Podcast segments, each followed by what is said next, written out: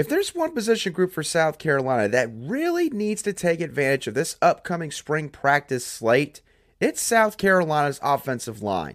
You are Locked On Gamecocks, your daily podcast on the South Carolina Gamecocks, part of the Locked On Podcast Network, your team every day.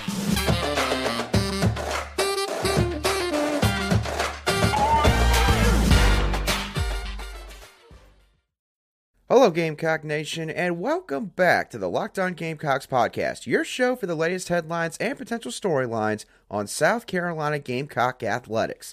I'm Andrew Lyon, the host of this podcast, and also the lead staff writer for Gamecocks Digest over on S I dot com.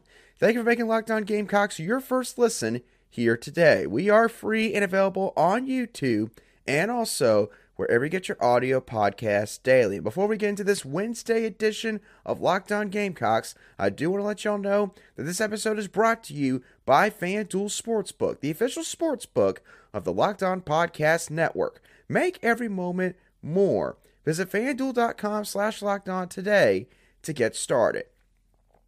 As we continue looking at South Carolina's positional units heading into spring practice, which is now just starting six days from today, it's time we talk about the trenches. And we're going to start with South Carolina's offensive line on this Wednesday edition of Locked On Gamecocks. Because the thing is this, spring practice is going to be the most important for South Carolina's offensive line group out of all the position groups on this football team for a couple different reasons.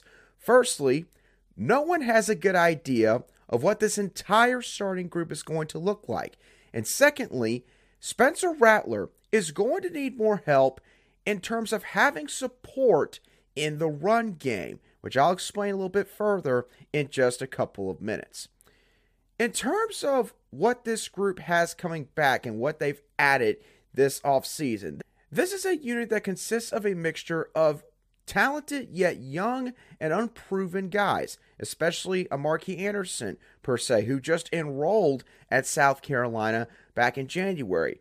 And it also includes some players who are experienced but have been inconsistent at best in their careers up to this point here in Columbia. So when looking at each position on the offensive line, at offensive tackle, you've got guys like Jalen Nichols, Sidney Fugard, the transfer out of Western Illinois, Kaysen Henry, and Tyshawn Wanamaker. At offensive guard, you got Vershawn Lee, Grayson Maines, Marquis Anderson, John Darius Morgan, Trey Jones, and Ryan Brubaker. And then at center, you've got Nick Gargiulo, the transfer out of Yale.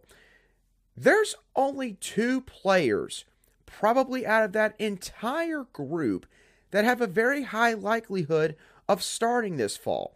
And those guys are Jalen Nichols and Nick Gargiulo. Jalen Nichols has started a plethora of games throughout his Gamecock career, starting out mainly at right guard or right tackle, and then eventually moving on over to the left tackle spot. And while he is one of those players that has been inconsistent for the most part throughout his career here at South Carolina, usually you want to have your most experienced guys starting up front. And so for the Gamecocks, I would be pretty surprised if anyone other than Jalen Nichols is starting at left tackle. And even if he doesn't start left tackle, fine. He's going to be starting at left guard. He's going to start somewhere on the left side of that offensive line. So that's probably one position that coaches are not going to be worrying about too much. Nick Gargiulo is the other guy who's probably going to be starting, as obviously he got brought in from Yale for a reason. He was brought in mainly to compete for that center position, and quite honestly, when looking at this roster right now, unless someone else steps up at that spot, maybe a Rashawn Lee who has practiced there at center before during his time here at South Carolina, Nick Gargiulo is probably the guy you can pencil in at that spot. And obviously, I know it fits in with the stereotype of Ivy League football players, but with someone who's got such a high I Q, probably both on and off the field, like Nick Gargiulo, you want him to win that starting job and not there be even a question of whether or not he should be there. So those two guys, again, more than likely two starters for this unit heading into the fall. But this spring is going to be a good opportunity for offensive line coach Lonnie Teasley, new offensive line coach Lonnie Teasley, to see who can grab a stranglehold of the other three spots on this line. And this is going to be important because South Carolina needs better blocking in the run game. The scheme fit for the personnel that was on this line for the last couple of years, admittedly, probably was not the best in terms of Marcus Satterfield's pro-style offense. And obviously, I have plenty of thoughts and opinions on sort of how his scheme sometimes put this offensive line unit in a bind, a unit that was more so fitting for a power blocking type offense compared to a zone blocking type of offense. But either way you slice it, the Gamecocks just haven't been good enough in this area for the last several years. According to Pro Football Focus, South Carolina finished the two thousand twenty-two football season with an overall run blocking grade of fifty point five. That was the seventh worst mark out of all Power five teams and the second worst mark in the entire S E C, I believe only ahead of the Vanderbilt Commodores. And it cannot be understated that this unit on several occasions last season was bailed out by Marshawn Lloyd. I know that people are not going to want to talk about him because of how he left South Carolina, but we have to acknowledge the facts. Marshawn Lloyd made this unit look a lot better than they actually were in two thousand twenty-two because of his ability to stop on a dime and cut up the field, shake defenders loose, and be able to also see holes that did open up, even if they were very, very minuscule. Also, when the Gamecocks did not do good enough to even give Marshawn Lloyd a chance, or whoever was back there at running back, the Gamecocks wound up in multiple second and long and third and long situations in two thousand twenty-two, which subsequently made life much more difficult for quarterback Spencer Rattler. This season, with the addition of new offensive coordinator Dow Loggins, I think that Spencer Rattler's ceiling in terms of his production is going to be higher because of how Dow Loggins is going to cater this offense to Spencer Rattler's strengths. But Spencer Rattler cannot do it all by himself.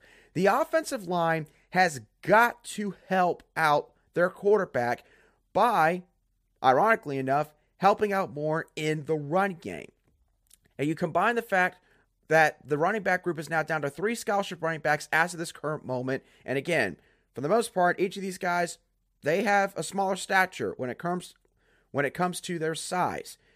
They have got to open up holes much more than they did this past year, or else it could hold this offense back. So spring practice, extremely vital for this offensive line group because this unit has got to figure out, first of all, who is going to fill in the rest of the gaps, the voids that have been left behind by guys like Eric Douglas, Javon Gwynn, and Dylan Wonham. And at the same time, they have got to do a better job in the run game so that subsequently it will help out their quarterback and Spencer Rattler and open up the door more so for him to make explosive plays happen in the passing game. Now, South Carolina, they're going to be taking the football field in less than one week to kick off spring practice. And at the same time, in that stretch, South Carolina is going to officially find out who they're going to be playing in the N C double A Women's Basketball Tournament in March Madness. And based on what they've done up to this point in the season, how have undefeated teams fared throughout the N C double A tournament? And is there a team that could knock off South Carolina, that could prevent them from winning their second straight national title? We'll dive into all of that in just a couple moments right here on Locked On Gamecocks. Today's show is brought to you by FanDuel. The N B A's regular season is nearing the home stretch, so now is the perfect time to download FanDuel, America's number one sportsbook, because right now, if you're a new customer, you can get a no-sweat first bet up to one thousand dollars. That's bonus bets back if your first bet doesn't win. The FanDuel Sportsbook app is safe, it's secure, and it's also super easy to use. You can bet on everything from the money line to a point spread to a prop bet and even make your own same game parlay if you really want to go all for nothing. Don't miss the chance to get your no-sweat first bet up to one thousand dollars in bonus bets when you go to FanDuel.com slash locked on. That's FanDuel.com slash locked on to learn more. Make every moment more with FanDuel, an official sports betting partner of the N B A.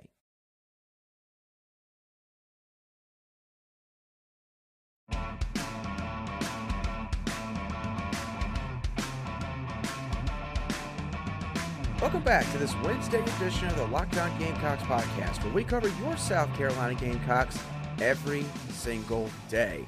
Thank you for making Locked On Gamecocks your first listen or watch here today. Make sure to check out our brand new podcast, Lockdown College Basketball. You'll find everything you need to know about college hoops all in just one place. Plus, you'll hear from big-name experts, insiders, coaches, and also players. Lockdown College Basketball, available on YouTube and wherever you get your podcasts.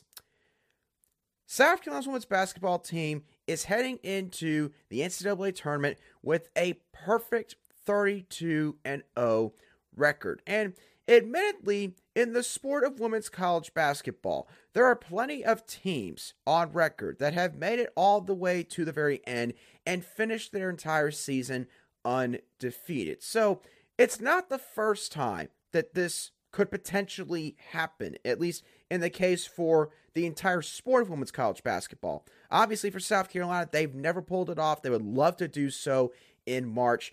And in order to get an idea of just how likely it is that the Gamecocks could pull off this massive feat, I decided to go back and see how previously unbeaten teams fared once they made it to the N C double A Women's Basketball Tournament. And when looking at all of these teams, and when looking at the fourteen instances where Power six teams managed to pull this off, here is what I found. One team out of these fourteen teams didn't make it to the Final Four. That was UConn back in nineteen ninety-seven. Three of these teams didn't make it to the national championship game, with nineteen ninety Louisiana Tech and the twenty seventeen and twenty eighteen UConn squads both missing out on a national title appearance. One team lost in the national championship game, which was the twenty fourteen Notre Dame Fighting Irish. The other nine teams ran the table and won the title.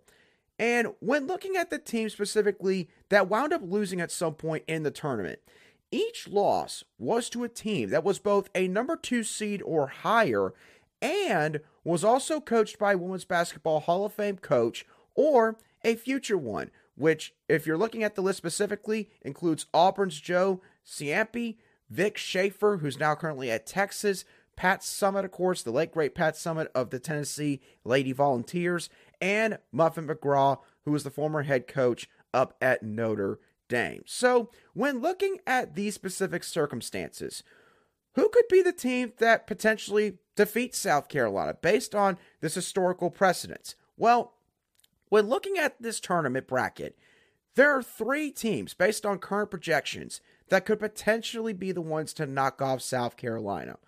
The first team I think of is the Stanford Cardinals. Now, Stanford admittedly has stumbled a good amount in the latter portion of the season. I now believe that they sit at five losses, which is something that, for people who maybe follow the sport really closely, did not expect from a team that was returning players like a Haley Jones or a Camlyn Brink, and also, of course, has one of the greatest coaches in the sport's history in Tara Vanderveer on the sidelines for their squad. But Stanford has still done good enough to be currently projected as a number one overall seed in the Seattle Regional. Seattle Regional number four, that is. They would have to play South Carolina in the Final Four based on the current projections by E S P N bracketologist Charlie Crean. They have familiarity with South Carolina, as they did play them earlier in the season. The other thing is, the Stanford Cardinals also have size in the front court to match South Carolina, which very few teams possess the ability to do that. And Tara Vanderveer knows Dawn Staley quite well. I want to say that Vanderveer was the coach of the Olympic team when Dawn Staley was a player back then and playing for the United States Olympic team. So I think that the relationship started there, And then, of course, they've kept up with each other, or at least kept in touch, over the course of the years that have passed since that time period. And now they have faced each other countless times. And I have to admit, in terms of overall X's and O's, I think that Tara Vanderveer is one of the few coaches that could scheme up a way to win against Dawn Staley. And she's proven that she can do this before on the national stage. She has won three national titles in her career. So Stanford, in my opinion, is still the biggest threat to South Carolina potentially running the table and finishing the season undefeated. The second toughest opponent, or the second opponent that could potentially topple South Carolina in the tournament, would be the UConn Huskies, in my opinion. Now, they are currently projected to be a two seed in Greenville Regional number two at this moment in time. They would play South Carolina in the national title game if they were to meet based on these current projections. And like the Stanford Cardinals, they played South Carolina earlier this season, so they have familiarity with this team. And they might not quite have the size overall in the front court. I mean, they have height, but they don't quite have the overall length that the Stanford Cardinals do. But what they do have to substitute that is really impressive star power with players like A Z Fudd, Lou Lopez-Chenault, and Aaliyah Edwards at the five spot. So UConn, they still got plenty of talent on this squad, even if it is, from a record standpoint, a bit of a down year for Geno Auriemma, who has faced Dawn Staley thirteen or fourteen times now in his career. Now, of course, Dawn Staley has gotten the better of Geno Auriemma and his squad, I believe, four out of the last five times they have faced each other, which includes last year's national title game. But Geno Auriemma is still one of the best coaches of all time in the sport of basketball, and UConn is still definitely a team that you've got to at least respect if you end up meeting up with them at some point down the line in the tournament. And then the final team that I have that, based on historical precedents, could be a team that beats South Carolina, I got the Iowa Hawkeyes. Now, they're the projected number two seed in Seattle Regional number four. They would be playing South Carolina in the Final Four based on current projections. They have not faced each other this season, so there is no familiarity factor, at least in terms of directly facing off against one another. But both of these teams know each other pretty well because of the discussion surrounding their superstar players. For South Carolina, obviously, Aaliyah Boston, and for the Iowa Hawkeyes, they have a superstar player by the name of Caitlin Clark, who is probably one of the best women's basketball players to play in the sport in the past decade or so. Caitlin Clark quite literally can hit three-pointers from nearly half-court, or the logo, it seems like, and I believe averages like twenty-seven, seven, and eight on her stat line. I'm probably wrong on those numbers, just thinking off the cuff, but Caitlin Clark, to put it bluntly, is a really, really, really good basketball player. And Coach Lisa Bluter of the Iowa Hawkeyes has won eight hundred forty-six games in her career. So she's well on her way to becoming a future Women's Basketball Hall of Fame coach. One of her only blemishes, though, on her resume is the fact that she has never made it to the Final Four. So again, Dawn Staley and the South Carolina Gamecocks, in terms of these three teams, I think that Iowa would be the easier matchup out of the three, and I still think that at the end of the day, Stanford, despite what they have done recently, would be the toughest test for this Gamecocks basketball team and the biggest obstacle to them running the table and finishing the season undefeated with a perfect thirty-eight and oh record. Now, while South Carolina's women's basketball team is set to start their N C double A tournament run in just eight or nine days, South Carolina's men's basketball team is getting ready to start their S E C tournament journey later tonight when they take on the Ole Miss Rebels. The game will be tipping off at seven p.m. Eastern Time on the S E C Network. And my main takeaway when looking at both of these teams and previewing this game is the fact that this Rebels team, they might be the thirteenth seed in this tournament, but they have no quit in them. They actually fired Kermit Davis back on February twenty-fourth with three games remaining in the regular season. And the thing is, when a team fires a head coach during the season, one of two things ends up happening. Either one, the team ends up rallying behind their interim head coach and goes on a pretty solid run, or at least plays much better compared to how they played leading into their coach being fired. Or the worst case scenario happens and the team just completely nosedives. The team basically just loses all fight because there's nothing really left to fight for, at least in terms of their old head coach. Likely the season has gone sideways and they're not going to be playing for anything in terms of the postseason. And basically the team's performance just sinks into a hole and they're not competitive in the remaining games. Ole Miss ended up doing the former after Kermit Davis was fired, because in their three games since Davis's firing, they've defeated L S U eighty-two to sixty-nine. They lost to the twenty-fourth ranked Texas A and M Aggies by just eight points at home. And then they went on the road in their final regular season game and faced off against the Missouri Tigers, who at this point is a likely lock to play in the N C double A tournament.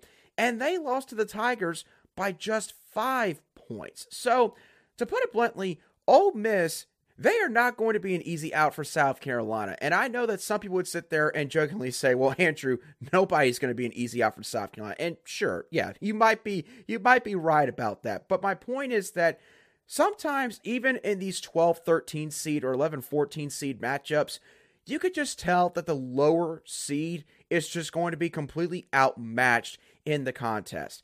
I do not think that is going to be the case here. I really do think that if South Carolina wants to have any chance to be playing after Wednesday night, they're going to have to earn it against these Ole Miss Rebels, who clearly, again, still have a lot of gas left in the tank, despite how this season has gone for them. Obviously, the Gamecocks' biggest challenge defensively is going to be slowing down Matthew Murrell, who obviously just obliterated the Gamecocks the first time these two teams met, but was held to, I believe, just nine to twelve points in the second matchup that the Gamecocks had against the Rebels. So if the Gamecocks can carry over their performance from their second game against the Rebels over into this one, then they could probably slow down Matthew Murrell and essentially make someone else have to beat you. And if South Carolina could do that, they'll give themselves a pretty good shot to win this game just on the defensive end. On the offensive end, the player I would watch for in this game for South Carolina would be Hayden Brown, who has probably done the best against the Rebels in both of these meetings. He went four for seven against the Rebels